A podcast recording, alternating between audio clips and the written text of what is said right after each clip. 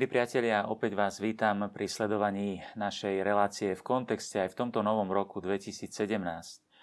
Na prelome rokov sme e, obohatili náš autorský tím o ďalších e, kňazov, ktorí sú rozladení, pôsobia v akademickom, spoločenskom i pastoračnom živote.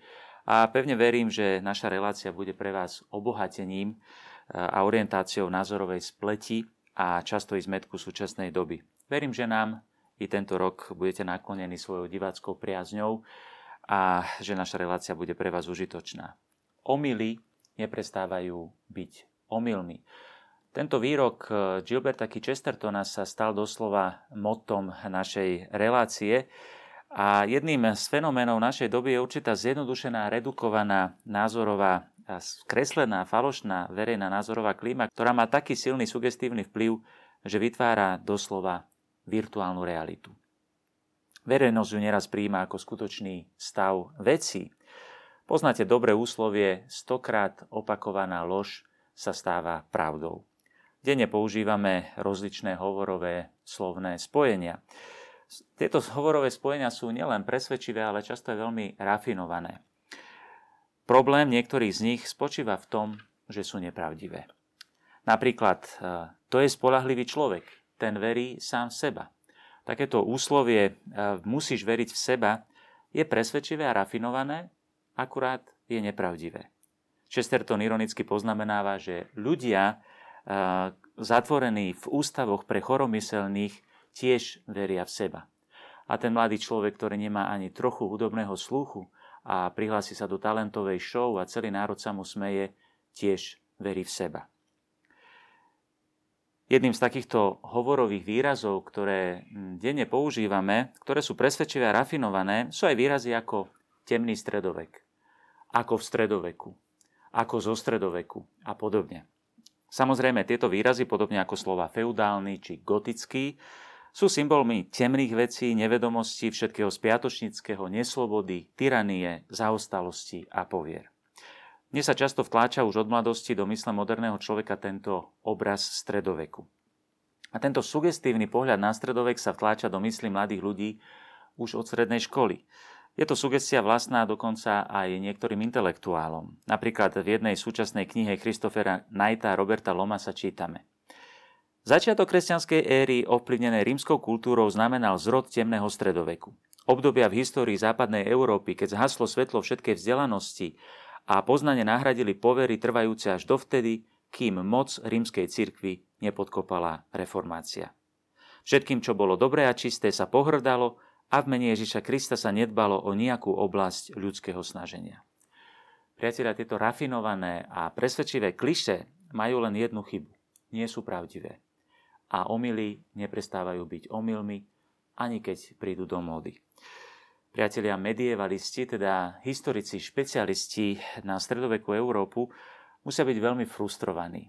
Hoci pracujú do úmoru a predkladajú bezpočet dôkazov o nepravdivosti týchto klišé o temnom stredoveku, takmer všetci aj naďalej stále veria, že celé toto obdobie takmer 10 storočí, teda od 5 zhruba do 15. storočia zvané stredovek bolo intelektuálne a kultúrne, kultúrne pusté a že církev nedala západu nič, len ho obmedzovala.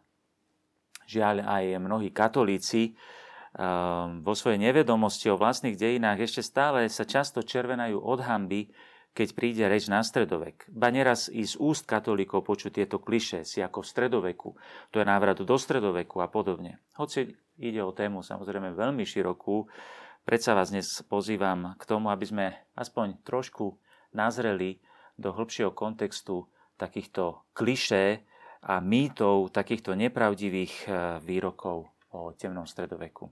Vítajte pri sledovaní našej relácie.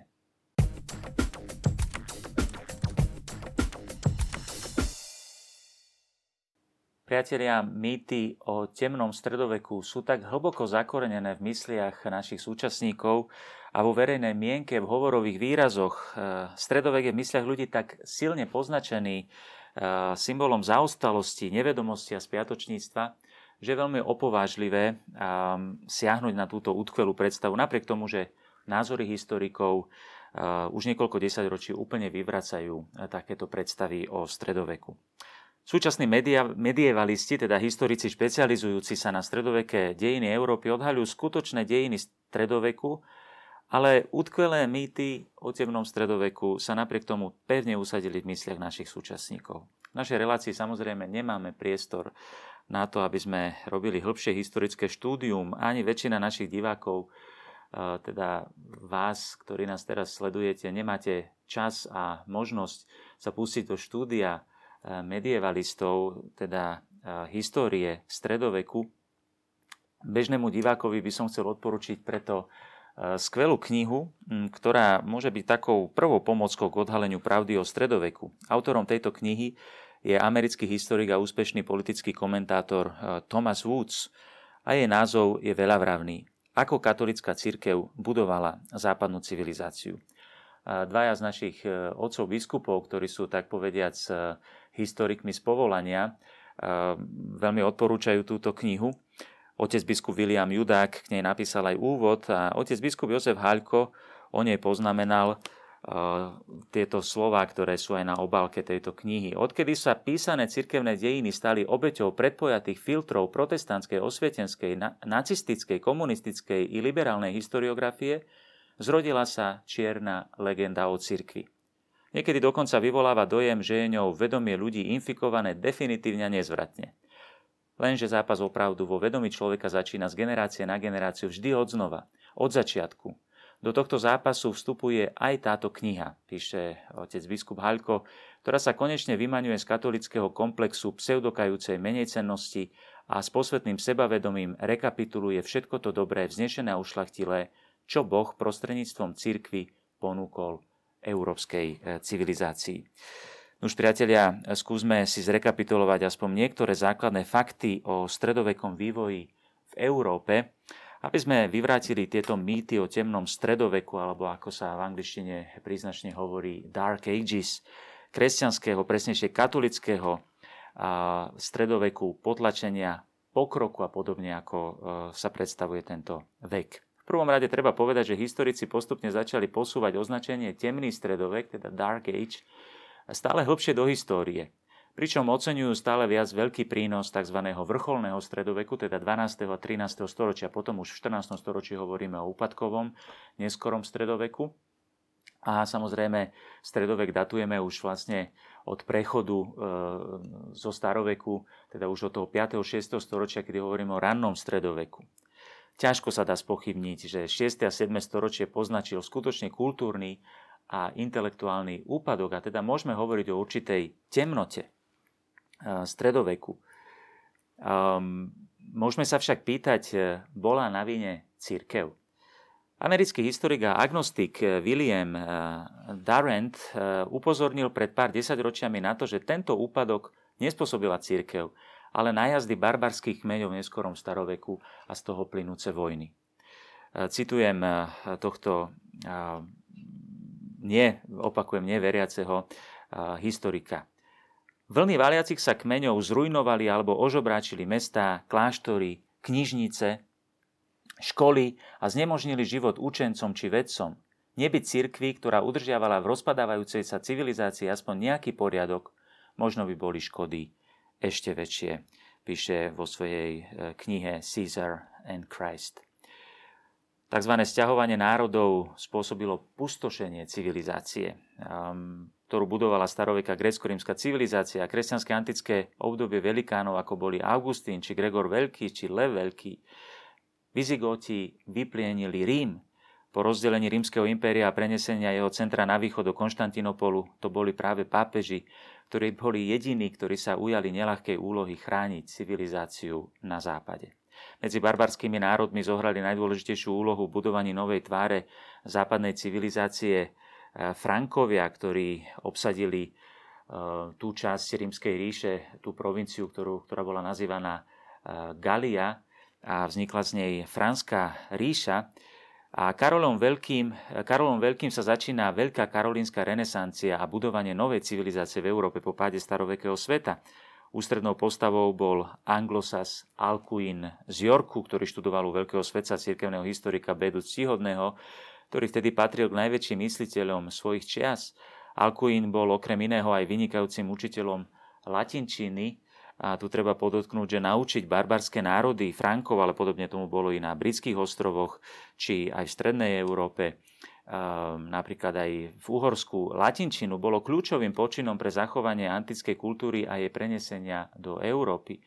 Ľudia si dnes málo uvedomujú, že práve ranný stredovek počnúť s 8. storočím má zásluhu, že sa zbierali, opisovali a tak zachovali vzácne diela starovekej literatúry. A to nielen kresťanskej, ale aj predkresťanskej a pohanskej, gréckej a rímskej literatúry. Dnes je však pre mnohých latinčina paradoxne zase mytologický súčasťou tohto mýtu o temnom stredoveku a symbolom skosnatelosti a nevedomosti stredoveku. Opak je pravdou. Latinčina bola nositeľom e, vzdialenosti v Európe. Samozrejme, v prvej fáze pretvárania bar- barbarskej Európy na civilizovanú spoločnosť to bola najmä kľúčová úloha benediktinských e, kláštorov. Podľa renomovaného britského historika Christophera Dawsona len veľké kláštory, najmä na juhu Nemecka, St. St. Gallen, Reichenau a Tegernsee, zostali ako jediné ostrovy intelektuálneho života v čase opakujúcich sa záplav barbarov, ktoré hrozili, že znovu potopia západné kresťanstvo.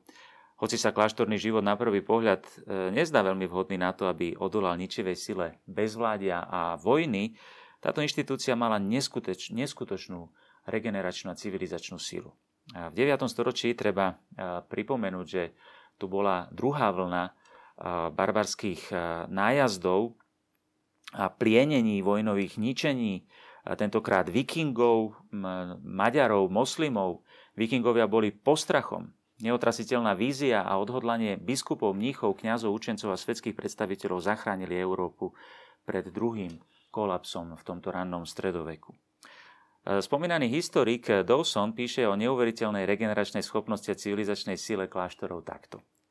99 zo 100 kláštorov mohlo byť vypálených, mnísi uh, mohli byť vyhnaní alebo zabití, a predsa sa celá tradícia dala zrekonštru- zrekonštruovať z jediného zachovaného kláštora. Spustnuté miesta sa dali znovu zaludniť novými posilami mníchov, ktorí opäť nadviazali na prerušenú tradíciu, dodržiavaním tých istých pravidiel, spievajúc tú istú liturgiu, čítajúc tie isté knihy a zmýšľajúc rovnako ako ich predchodcovia. Priatelia, širiteľom mýtov o temnom stredoveku ako si uniká ďalší historický fakt že univerzitné vzdelávanie, ktoré zaplavilo svet a je dielom, e, dá sa povedať, je, je pýchou západnej civilizácie, je tiež dielom katolíckej církvy. Historikov udivuje miera slobody a nespútanosti intelektuálnej diskusie, ktorá prebiehala na týchto univerzitách. Zdôrazňuje zdôrazňovanie ľudského rozumu a jeho schopností, povinnosť viesť presnú a racionálnu diskusiu, podpora intelektuálneho skúmania a vedeckej výmeny – to všetko financované e, cirkvou tvorilo rámec pre vedecko-technickú revolúciu, ktorá sa zrodila len v západnej civilizácii. Za posledných 50 rokov sa v podstate všetci historici vedy e, zhodli, že vedecko-technická revolúcia vďačí za svoj vznik církvy. Množstvom samotných vynikajúcich vedcov e, boli práve kňazi. Nikola Steno sa často označuje za otca geológie, otcom egyptológie bol kňaz Atanázus Kircher, kňazovi Rogerovi Boskovičovi sa často pripisujú zásluhy za vznik modernej atomovej teórie. Seizmológia sa právom začala nazývať aj jezuitskou vedou, pretože ju robili najmä jezuiti. A to je len máličko príkladov z histórie. Americký historik vedy Heilbron eh, konštatuje. Za vyše 6 storočí poskytla církev väčšiu finančnú pomoc a spoločenskú podporu štúdiu astronómie než ktorákoľvek iná inštitúcia a pravdepodobne viac než všetky ostatné. Napriek tomu, priatelia, zostáva skutočná úloha, e, ktorú zohrala církev vo vývoji modernej vedy jedným z najlepšie strážených tajomstiev moderných dejín, ktoré sa starostlivo utajuje. V európskych dejinách bola univerzita úplne nový fenomén, Treba pripomenúť, že v starovekom Grécku ani Ríme nič podobné nejestvovalo. Túto inštitúciu, tak ako ju poznáme dnes s fakultami, študijnými smermi, skúškami a titulmi a dokonca aj rozdelením na e, bakalárske, magisterské štúdium, sme dostali priamo od stredoveku. Univerzitný systém vytvorila církev, pretože bola jedinou inštitúciou v Európe, ktorá vytrvalo prejavovala záujem o zachovanie a rozvíjania poznania, ako konštatuje Thomas Woods e, v tejto knihe ktorú som vám práve predstavil. Na stredovekých univerzitách bola taká akademická sloboda, že by ju mohli zavidieť aj na dnešných univerzitách. Pápež dal univerzite privilégia, ako je napríklad česácio, teda právo začať generálny štrajk. Církev chránila akademické slobody proti zasahovaniu despotických úradov. Stredoveké questiones disputate sú ukážkou skutočnej univerzitnej slobodnej diskusie.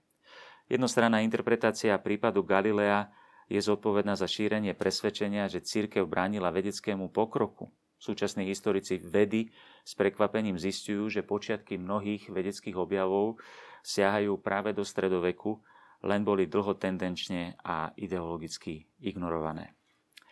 Ale univerzity, e, priatelia, neboli zďaleka jediným prínosom stredoveku pre západnú civilizáciu.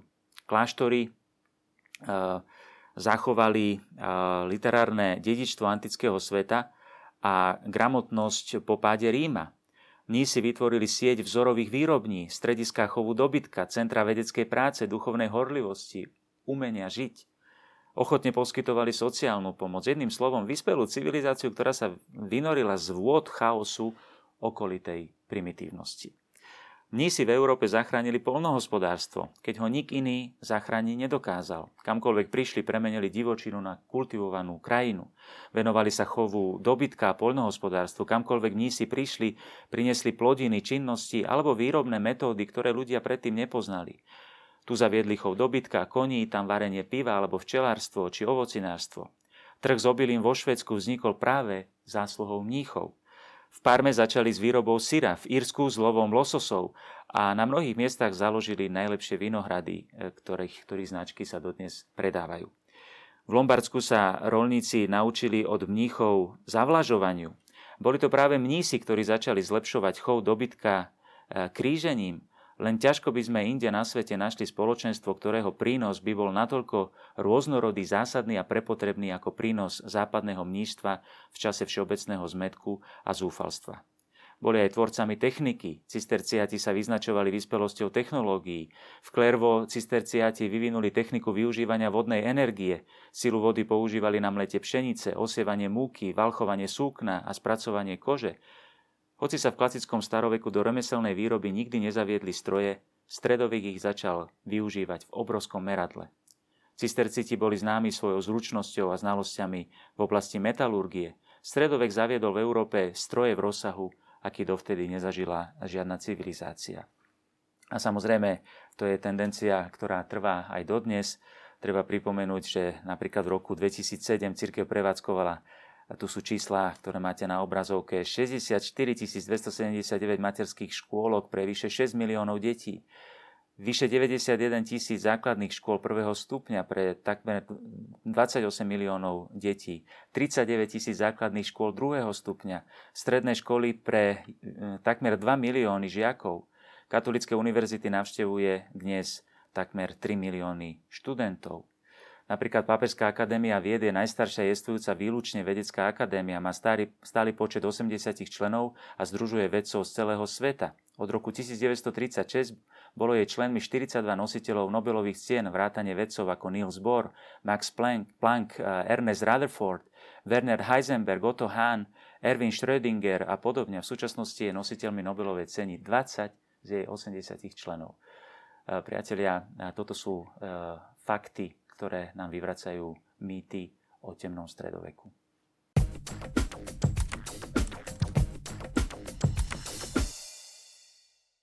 Milí priatelia, mýtus o temnom stredoveku je tak pevne zasadený do mysli súčasného človeka, že ani historické fakty, ktoré nám prinášajú historici už niekoľko desaťročí, ich nedokážu vyvrátiť.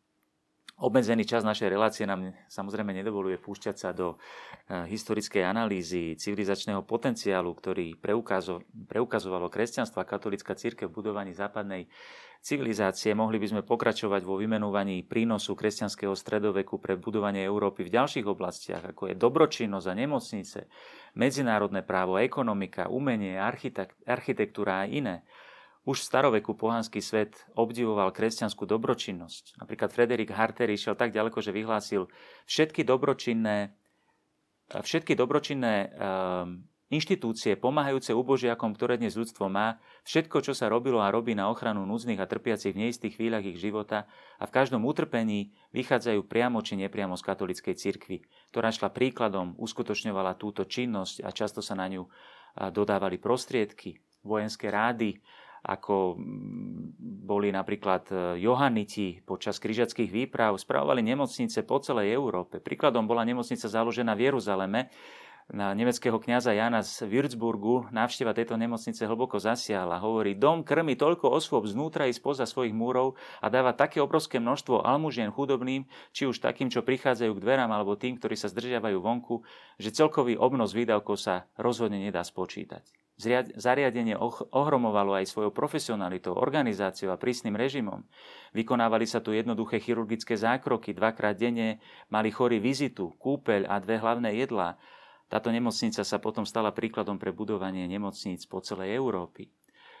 Mohli by sme pokračovať s vývojom koncepcie medzinárodného práva, hm, ktoré sa v skutočnosti viaže na španielské univerzity a bol to katolický kňaz Francisco de Vitoria, kto si vyslúžil titul otca medzinárodného práva. Vitoria a ďalší teológovia a filozofi boli zhrození nad zlým zaobchádzaním s pôvodným obyvateľstvom v Novom svete a formulovali základné princípy ľudských práv, čo na rozdiel od Severnej Ameriky viedlo k zachovaniu pôvodného obyvateľstva v Strednej a Latinskej Amerike. Samotné západné právo e, je z veľkej časti dielom cirkvi. Kanonické právo bolo prvým moderným právnym systémom v Európe, ktoré bolo príkladom, ako má vyzerať právny systém uprostred protirečiacich si zbierok zákonov, tradícií a miestnych zvyklostí. Dokonca myšlienka vypracovať a sformulovať základné práva človeka nepochádza od Johna Locke a Thomasa Jeffersona, ale z kanonického práva katolíckej cirkvi. Dokonca aj tzv. problematické stránky dejín stredoveku, ako boli inkvizičné súdy, v, dôsledku, eh, v konečnom dôsledku poukazujú na zavedenie racionálnych súdnych procesov namiesto vtedy rozšírených súdnych procesov založených na poverách a Božom súde, ktoré charakterizovali germánsky právny systém. Čo sa týka modernej ekonómie, mnohí odvodzujú od Adama Smitha. Novšie štúdie zdôrazňujú význam ekonomického myslenia neskorých scholastikov a ukazuje sa rozhodujúci vplyv katolických mysliteľov na vznik moderných ekonomických teórií. Priatelia, vo všetkých týchto a mnohých iných oblastiach zanechala církev v srdci európskej civilizácie nezmazateľnú stopu a vždy bola významnou hybnou silou. Bolo by potrebné ešte odmytologizovať otázky, ako je napríklad postavenie ženy v stredoveku, skutočné postavenie nevoľníkov v stredoveku a realita feudálneho systému spoločnosti a podobne. Mohli by sme dlho hovoriť o umení a architektúre v stredoveku, ktorá fascinuje do dnešných dní a dnešného človeka a je základom turizmu po celej Európe, e, ktorá tieto stredoveké pamiatky obdivuje. Ba inšpirujú inšpirujú sa ňou aj e, súčasné kinematografie hudobná produkcia, ale to by bola už samozrejme samostatná téma. Bolo by potrebné odmytologizovať aj sporné otázky, ktoré vrhajú tiene na stredovekú církev, ako sú krížiacké výpravy, inkvizície či prípad Galileo Galilei, čo presahuje možnosti tejto relácie, ale považovať stredovek za čiernu tisícročnú dieru v dejinách Európy je mýtus, ktorý je pre racionálne zmýšľajúceho človeka nepriateľný. Ako vznikol tento mýtus o temnom stredoveku? Um, prečo dnes bez ostychu výraz ako v stredoveku je symbolom všetkého temného, spiatočníckého, protirečiaceho civilizácie, civilizácií a pokroku?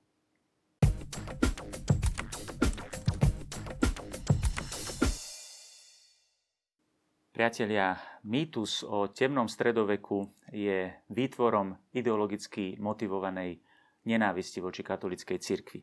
Pod vplyvom reformácie, osvietenstva a neskôr novopohanských ideológií, ako bol nacizmus, komunizmus a iné. Omily však neprestávajú byť omylmi, ani keď prídu do módy. Vývoj spoločnosti, kultúry, umenia a vedy pod vplyvom týchto ideológií priviedol Európu do masakrov, vojen a ničenia, aké nemajú v dejinách obdobu. A tak je divné, keď naša doba považuje stredovek za temný vek a kým tá naša sa považuje za obdobie svetla. Všimnime si na záver len jednu zaujímavú štatistiku, kde sa, eh, teda, kde sa nachádzajú počty obetí rozličných ideológií. Napríklad veľký skok vpred v Číne, čo bolo pod vplyvom ateistickej ideológie, prinieslo 43 miliónov obetí. Hladomor na Ukrajine pod vplyvom ateistickej ideológie bol 3,5 milióna obetí. Holokaust v Nemecku pod vplyvom novopohanského nacizmu 6 miliónov obetí. Francúzska revolúcia pod vplyvom jakobinskej ideológie 800 tisíc obetí.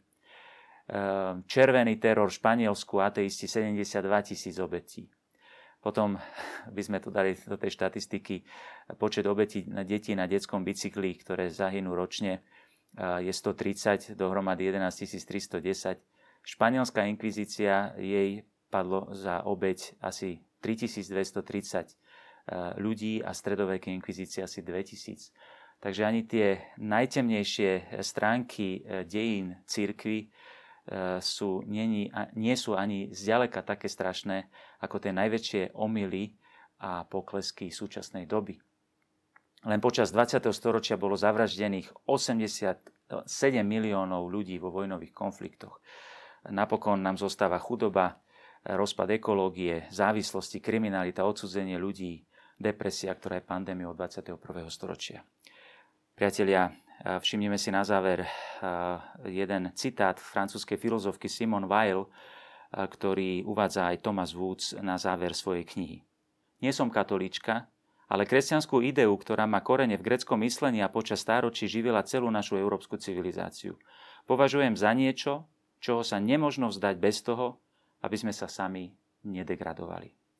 Priatelia, som si vedomý, že 26-minútová relácia eh, ťažko dokáže vyvrátiť myslenie tak dlho ideologicky natláčané do našich myslí, ale verím, že nám pomôže minimálne spozornieť pri často opakovaných kliše týkajúcich sa stredoveku, aby sme sa nehambili za niečo, za čo vlastne máme byť hrdí. Teším sa na ďalšie naše stretnutia a prisledovanie našej relácie v kontexte a prajem vám požehnaný a milosti plný nový rok 2017, aby sme e, sa pozbudili a boli aj dnes e, osvietení evaneliom a osvietení evaneliom dokázali byť tým, čím máme byť, svetlom sveta a soľou zeme. Dovidenia. thank you